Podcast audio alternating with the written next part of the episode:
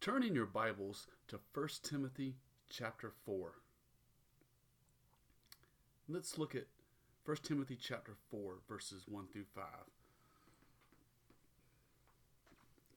But the Spirit explicitly says that in latter times some will fall away from the faith, paying attention to deceitful spirits and doctrines of demons, by means of the hypocrisy of liars seared in their own conscience, as with a branding iron Men who forbid marriage and advocate abstaining from foods which God has created to be gratefully shared in by those who believe and know the truth.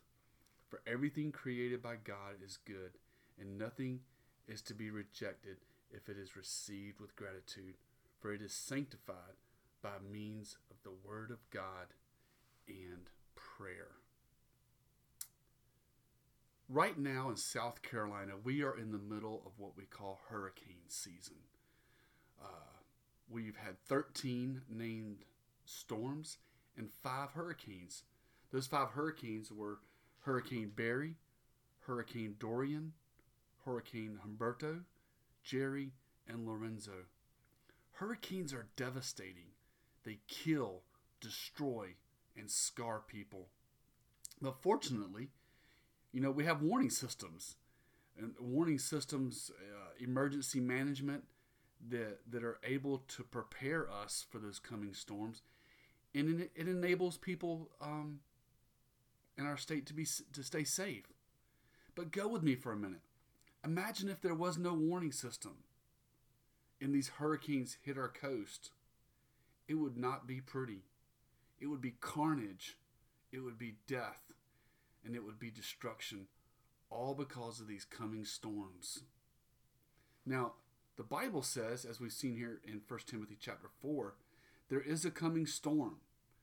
And the scripture calls it a falling away, and it will be devastating. It will be a time of deception and apostasy, and it will be led by a demonic host. So it is coming, the scripture says. But we can be prepared. Why? Because we have a warning system. And that warning system is the Word of God. The Word of God tells us that this thing is coming. And it will happen before the, the rapture of the church. You know, I believe there are three signs in the New Testament, three, three things that will happen in our world that precede the rapture of the church. Uh, the first one, of course, is the nation of Israel will be restored you know, you can you can read more about this in Romans chapter 9, 10, and 11. You can go back to the Old Testament and find uh, find out more about it in Ezekiel chapter 11, in Jeremiah chapter 30. So the nation of Israel will be uh, restored. Uh, there will also be, a, but there also be a great revival. According to Joel 2:28, says uh, the word of God says, "It will come about after this that I will pour out my spirit on all mankind." And your sons and daughters will prophesy, and your old men will dream dreams, and your young men will see visions. So there will be a great revival of people coming to know Christ and coming to know the Lord. And it will be exciting. But at the same time, the scripture uh, paints a picture that it will also be a difficult time. Uh, here we're studying First Timothy, but when, when we get to Second Timothy chapter 3, the scripture says in verses 1 through 5, it says, but realize this that in the last days, difficult times will come.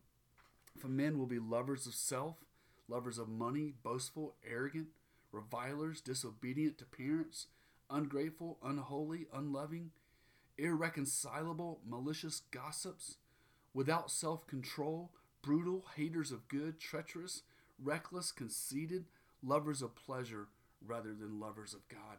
And then Paul tells us there in verse 5 of 2 Timothy chapter 3. He says, They will have a form of godliness, but they will deny its power. And he tells us to avoid such men as these.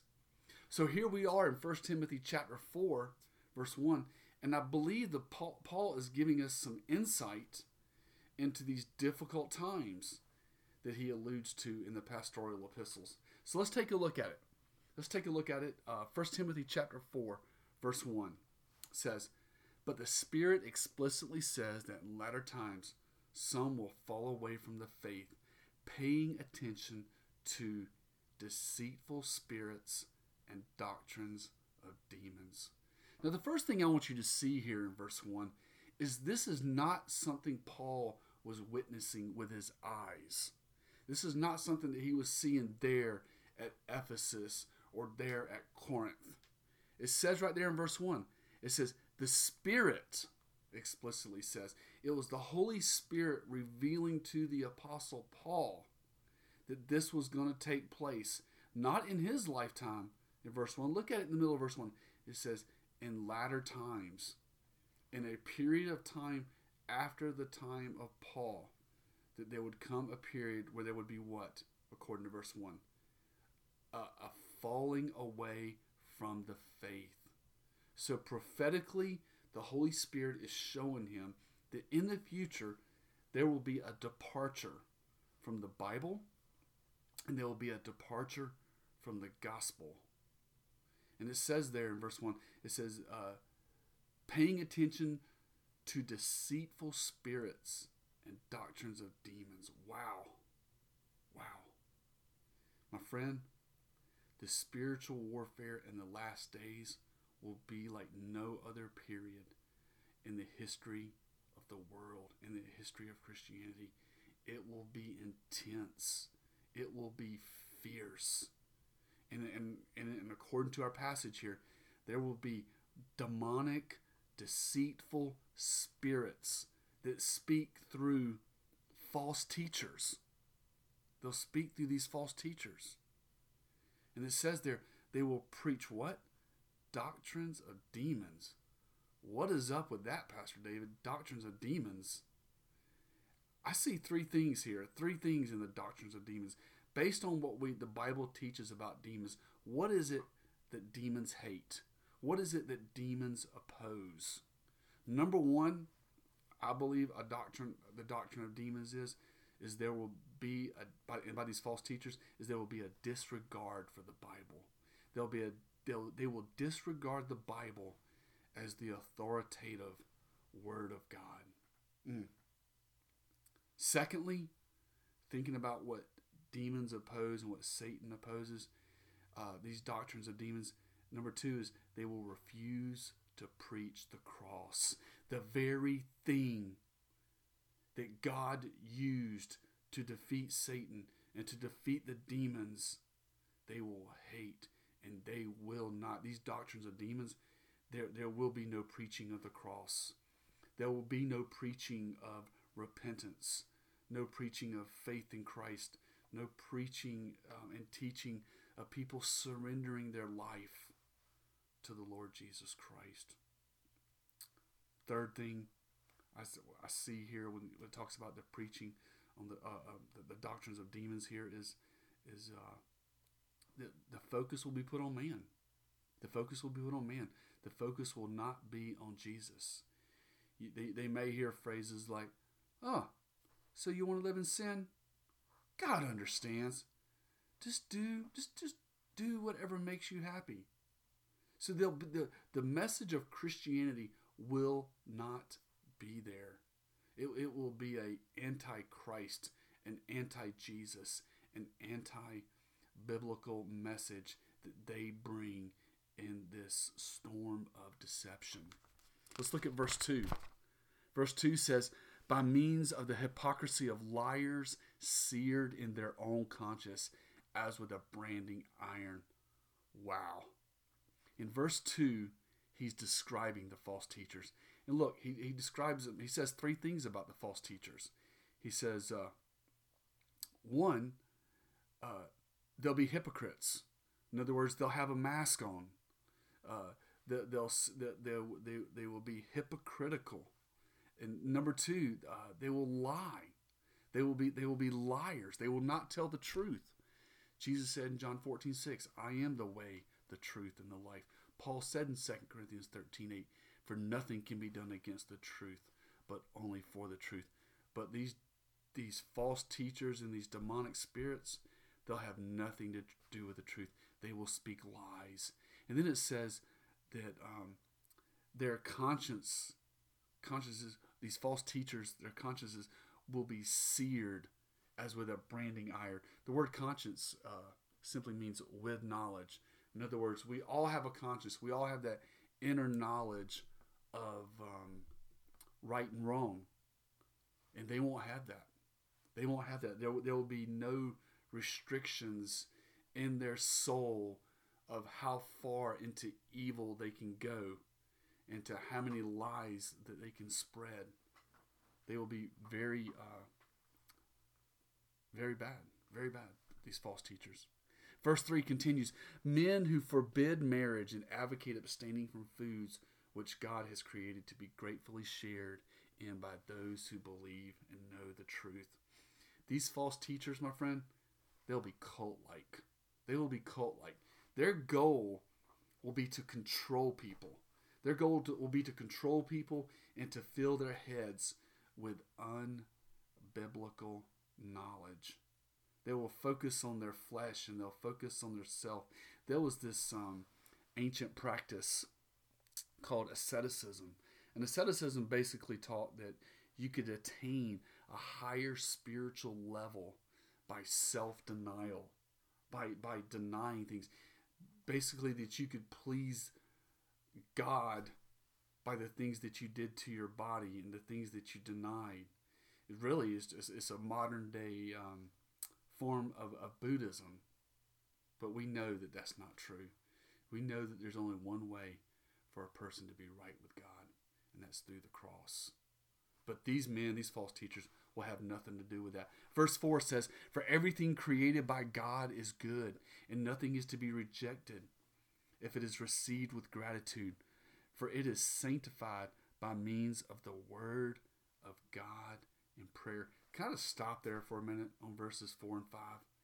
You know, I just want to say this, you know, life is meant to be enjoyed. Our marriages are meant to be enjoyed. Our family is meant to be enjoyed. Life is, we're meant to enjoy life. But all that joy that we have in life, our family, our friends, our loved one, should all be under the umbrella of thankfulness to God. It should be all under the umbrella of being thankful to the Lord for everything that He has given us. And, and, and, and that's that being thankful for life and being thankful for our family is what pleases God when He sees that in our life. But when you're looking at verses 1 through 5 here in uh, 1 Timothy chapter 4, we see that prophetically a real storm is coming. It will be an intense spiritual warfare. I believe there will be there will be New Age, um, there will be uh, mystical philosophies, but you know what? All of it, it'll be straight from the pit of hell. It'll be straight from the pit of hell because it's not the gospel and it's not the truth from the Word of God. So the question we have to ask ourselves as we're looking at this passage is how do we guard ourselves? How do we guard ourselves? And more importantly, how do we keep others, people that we love and we care for, how do we, how do we keep other people from falling into this deception? I believe that's what Paul is answering. That's the question that Paul is answering for us in verses 6 through 16. So verses 1 through 5 is the coming storm, the coming deception. Verses 6 through 16 is how to guard ourselves. So let's check it out. Verse 6. In pointing out these things to the brethren, you will be a good servant of Christ Jesus, constantly nourished on the words of the faith and of the sound doctrine which you have been following, but have nothing to do with worldly fables fit only for old women. On the other hand, discipline yourself for the purpose of godliness. For bodily discipline is only of little profit, but godliness is profitable for all things, since it holds the promise for the present life and also for the life to come.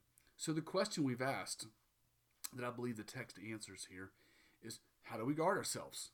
So, let's take a look at it. There's, I see four principles here in verses 6 through 8. The first one's found in verse 6, where he says simply, um, pointing these things out to the brethren.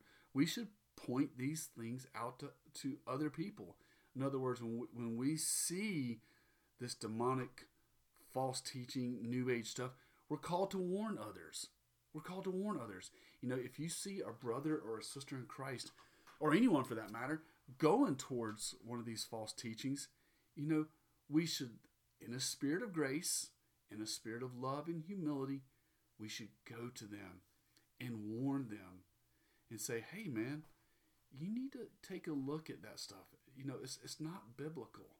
You know, it doesn't line up with the, um, the Word of God. And that's dangerous. So the first thing we do is, is, is we warn people. And look at what it says there in verse 6. It says what? When you do this, when you faithfully warn others of this danger, it says what? You will be a good servant of Jesus Christ. You will be a good servant. We serve Christ Jesus when we faithfully guard and protect and defend biblical truth. And we help others do the same thing in following the Word of God and living out the Christian life. The second principle I see there is also in verse 6, where he says, Nourished on the words of faith and sound doctrine.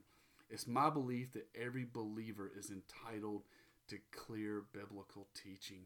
You know, they need to be in a church uh, where the Bible is taught, and um, and it's just clear, it's straightforward, it's expository, um, it's expositional, where we just understand and we grow in the Bible. We grow in our knowledge of, of God's Word. But also, on top of that, you know, you can't put everything on the church. You can't put everything on the pastor. You, as a believer, you need to spend time meditating on God's Word. You need to have devotional time daily where you carve time out of your daily schedule and you spend time in God's Word and let the Holy Spirit speak to you and speak to your heart and to the things that you're going with. You know, we don't teach the Bible um, verse by verse just to fill people's heads with knowledge. That's not the purpose. The purpose that we, we teach the Word of God verse by verse is that you understand it, you learn it, and then you apply it to your life. You apply it to your life and you use it to go out and live a life that glorifies the Lord as you serve Christ. The third principle, let's look at the third principle. Third principle is found in verse 7. And that third principle is this we don't mix the Bible with nothing. It says, um, but have nothing to do with worldly fables. We don't mix the Bible with, with worldly fables. You know, we don't mix the Bible with New Age teaching. We don't mix the Bible with philosophy. Uh, Paul says in um, in Colossians 2 8 says, See to it that no one takes you captive through hollow and deceptive philosophies, which depend on human tradition rather than on Christ. We don't mix the Word of God with um, unbiblical teaching. Now, am I saying um, you can't go out and get commentaries? No. Go out and get you some good commentaries. Get you a good concordance. Get you a good Bible dictionary. Use them to study the Word of God. But just remember, though, the Word of God is not mixed with anything that's unbiblical, that that's New Age or that's fable like. So that's very important. The fourth principle is found in verse 7 there, where it says, Discipline yourself for the purpose of godliness. Uh, to me, that speaks of, man, put on the warrior mentality. Put on the warrior mentality. Fight the good fight. Put into practice what you learn. Be a good soldier of Jesus Christ and, and, and learn your word and be filled with the Spirit and be faithful to Christ in, in your witness and, and, and, and in your, your walk. When I see that word discipline, I think about someone in the military. You know, it's, it's not always easy to be in the military, and, and it takes discipline and it takes focus. Well, the same can be said in Christianity. It's not always easy being a Christian, you know, and that's why that's why this we need to to discipline ourselves to uh, live our life um, to serve Him and, and to follow Him as as we follow His Word in our life. Let's take a look at verse 9. Verse 9 says, For it is a trustworthy statement deserving of full acceptance. For it is this that we labor and strive, because we have fixed our hope on the living God, who is the Savior of all men, especially of believers. So, how do we guard ourselves? Looking at verse 10, the principle I see there is this we fix our hope on the living God. I love that word fix there. That word fix means to be unmoved, unshaken, to be un, un, to be not be rattled, to not be affected by the things that are happening around us, but for us to put our eyes and our mind and our heart and our focus on the Lord Jesus Christ and let it be fixed and let it not be shaken. How do we fix our hope? By doing what we're doing right now studying the Word of God, spending time in worship, and growing in our faith. We're fixing our hope. We're becoming unmoved, unshaken, and not rattled by the things around us, especially when, when we consider that there's a coming deception. Verse 11 and 12, he says, Prescribe and teach these things. Let no one look down on your youthfulness, but rather in speech, conduct, love, faith, and purity, show yourself an example of those who believe. Love this verse here. You know, this level of commitment is not for the older Christians or for parents. This level of commitment is for all. Is for all people. Is for all Christians. You know, many scholars believe, based on Paul's language, that he, how he addresses Timothy in the pastoral epistles, that Timothy was a very young man, possibly even an older teenager. And so Paul's telling him, hey man, when you go to Ephesus to get things right there at the church, man, be the example. Be the example for the kids, be the example for the adults, be the example for all in the way you speak, in the way you live your life, in the way you love others. Verse 12, you know, we're called to love all people. In your faith in God, let people see the excitement in your faith. Let people see the joy in your faith. Let your faith be real and let the world around you see it. And then he says, and in purity. You know, we're called to walk in holiness, we're called to walk in, in obedience to the Lord. That's true Christianity. That's following the Lord is when we surrender the way we live our life. When we get to that point and we surrender that to Him, that is when it gets real. And that is when we come to this deep level of commitment that the scripture is talking about here in chapter 4. But it's but it's for all. Again, the point. He says, don't let people look down on your youthfulness. No, even young people can be on fire for the Lord. Verse 13, I love verse 13. Uh, verse 13 says, Until I come, give attention to the public reading of Scripture, to exhortation, and to teaching. My friend, if you're making notes in your Bible in this chapter that we're studying, you could just put out next to number thir- verse 13. This is your greatest defense against deception. This is the, the top one. Here, Paul is giving instruction for God's word in the local church. What do we do with the Bible when we gather together as a church?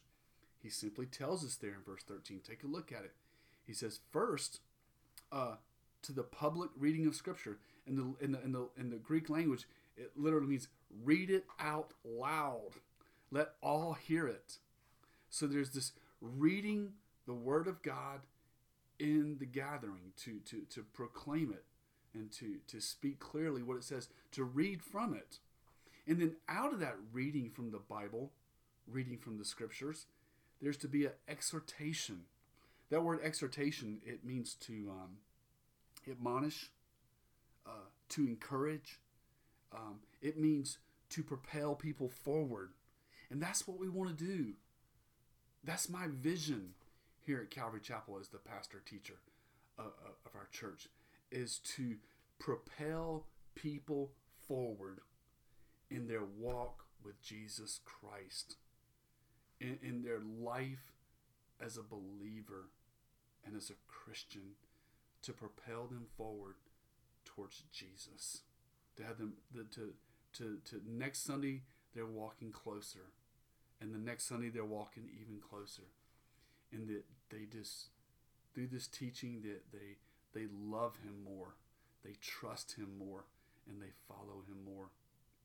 So so you read the scriptures publicly out loud. There's exhortation where you propel people forward, and then verse thirteen he says, and teaching, and teaching. You know, teaching is very important. You know, it's very important that we that we understand what the Word of God says. And as I mentioned a while ago, a couple verses, you know, couple verses back, our, our goal in teaching is not to fill your head with knowledge. It's not so that you can go out and win the next Bible trivia. That's not the goal in teaching the Bible. The goal in teaching the Bible is to help you understand what the Word of God says and allow the Holy Spirit to apply it to your life. So that not that you go out and know it, but that you go out and live it. That's the goal in verse by verse teaching. That's the goal of the expositor is to help people understand this book and let the Holy Spirit apply it to their lives and then go out and live it for the Lord. I know, I, I think about um, in John 17 where uh, Jesus said uh, in his high priestly prayer on the evening before his crucifixion, he says, Sanctify them by the truth. Your word is truth. You know, God's word, it brings sanctification it brings us into a closer walk with God. It brings us into a, a closer intimacy with the Lord. And, and ultimately, in the context of this chapter that we're looking at, it guards you. It guards you against deception. It guards you against deception. So to me, I believe that's the greatest uh, defense against deception. The second, number two, I would say is, is in the next verse. The second greatest defense against deception, I believe we find in verse 14. Let's take a look at verse 14. Uh, it says, Do not neglect the spiritual gift within you, which was bestowed on you through the prophetic utterance with the laying on of hands by the presbytery. The second greatest defense, my friend, is this you need to walk in the gift that the Holy Spirit has given you. Did you know you have a gift from God? God gives every believer in the body a gift to be used to build the kingdom. That's all, everyone. He gives every believer a gift. I want to read to you a couple passages from the New Testament that talk about um, the, the gifts that God has, has given the body. In Ephesians chapter 4, verse 11, it says, He gave some as apostles, and some as prophets, and some as evangelists, and some as pastors and teachers. Over there in uh, 1 Corinthians chapter 12, there's the spiritual gifts the word of wisdom, the word of knowledge, faith, gift of healing, miracles, prophecy, discernment, tongues, and interpretation of tongues. And if that wasn't enough, you could turn over to Romans chapter 12, uh, where it talks about the uh, the gifts given to members in the body uh, being prophecy, serving, teaching, exhortation, uh, giving, leading, showing mercy. Wow, Pastor David, that is a lot of gifts. So, how do I discover my gift? Some of you may be asking that question. What is my gift? I, I'm not quite sure. I want to give you two principles. Two principles on how to discover what your gift is in the body. The first principle I would say to you is do this pray. Pray.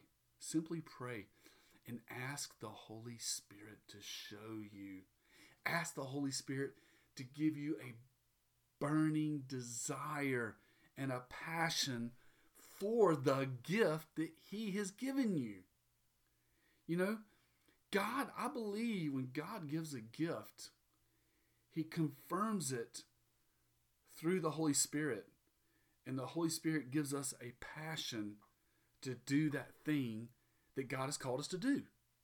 So I believe the first thing we should do is pray and ask the Holy Spirit. Second thing is a second thing I'll do after I prayed and I've asked the Holy Spirit.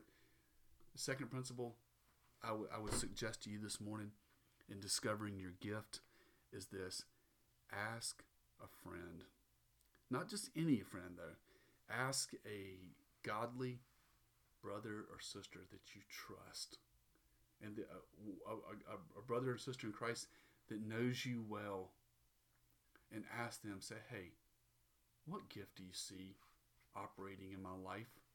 What what do you see in me?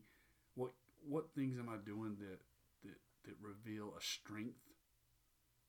You know, that's how we find our gifts. Is one as we pray and the Holy Spirit shows it to us. And then I believe it's good to have confirmation, to, to talk with your pastor, to talk with a spiritual leader, to talk with a Christian brother or sister that you know and trust and they'll and, and, and they'll be like, "Yeah, I see that gift in you," and that will encourage you and propel you forward and moving forward and walking in your gift. But again, go, going back to our text here, um, walking in our our gift is is a great defense against deception and this future deception that's coming. Let's go ahead and wrap up um, 1 Timothy chapter 4 in these final uh, two verses, verses 15 and 16. But please pay careful attention here because there's a very solemn challenge here. I mean, you can, based on the words that the apostle is using as he's writing to Timothy, man, you just hear the solemn challenge. You hear the seriousness of it. Let's look at it, verses 15 and 16. He says, Take pains with these things, be absorbed in them, so that you your progress will be evident to all. Pay close attention to yourself and to your teaching. Persevere in these things, for as you do this, you will ensure salvation both for yourself and for those who hear you. Do you hear the solemn challenge? Do you hear the seriousness of these words that the apostle is writing to Timothy? In verse 15, the NASB uses the phrase, it says, take pains, uh, be absorbed. Verse 15. Verse 16 says, pay close attention. In other words, Paul, Paul is saying, Timothy, take these things serious. You know, he, he what he's saying, what he's, what he's saying here is what I've outlined to you in verses 6 through 14 is not always going to be easy. It's going to be a challenge. You know, serving the Lord and, and living a faithful Christian life is not always the easiest thing. It's, it's not always um, an easy path to follow. But what we see here in, in first in First Timothy chapter four, I believe here is this is the picture of a committed Christian. This is a picture of a committed Christian whose life is founded on the gospel of Jesus Christ, who's committed to following the Lord with all his heart. And this committed Christian that's talked about here in this passage is, is, is the future believer that's not going to be duped by the coming deception, by, by, by the falling away, by these uh, doctrines of demons. Um, he will stand the ground he, he will stand his ground. You know, just, just want to summarize here what we've seen in, in this passage in guarding ourselves against the, the, coming deception is is we need to pay we need to uh, pay careful attention and do these things. What things that we talked about? One is that we sit under solid Bible teaching. We sit under solid Bible teaching and we learn and we grow in our faith. Number two, we exercise our gift. We, we, exercise the gift the Holy Spirit has has uh, given us. Number three, we discipline ourselves for godliness. In other words, we we we do the right thing. We prepare ourselves. And um, fourthly, we uh, remember back at verse 10, I believe it was, is we fix our hope on God. We fix our hope. We, we put our stake in the ground and we say, Lord, I'm going to serve you and, I, and I'm going to fix my hope on you. I'm going to be unmoved. I'm going to be unshaken and I'm not going to be rattled. You know, I opened my sermon this morning talking about the, the coming storm and related it to the, the coming deception that's going to come. You know, um, if we don't do these things, we're kind of like that surfer who goes down to the coast on the day of the storm. Why? Because he wants to catch the big wave. He wants to ride the surf. And we all know that that's a very foolish thing to do. And many people die doing those things. And we don't want to be like that surfer. We want to see the storm, see that it's coming, and we want to guard ourselves.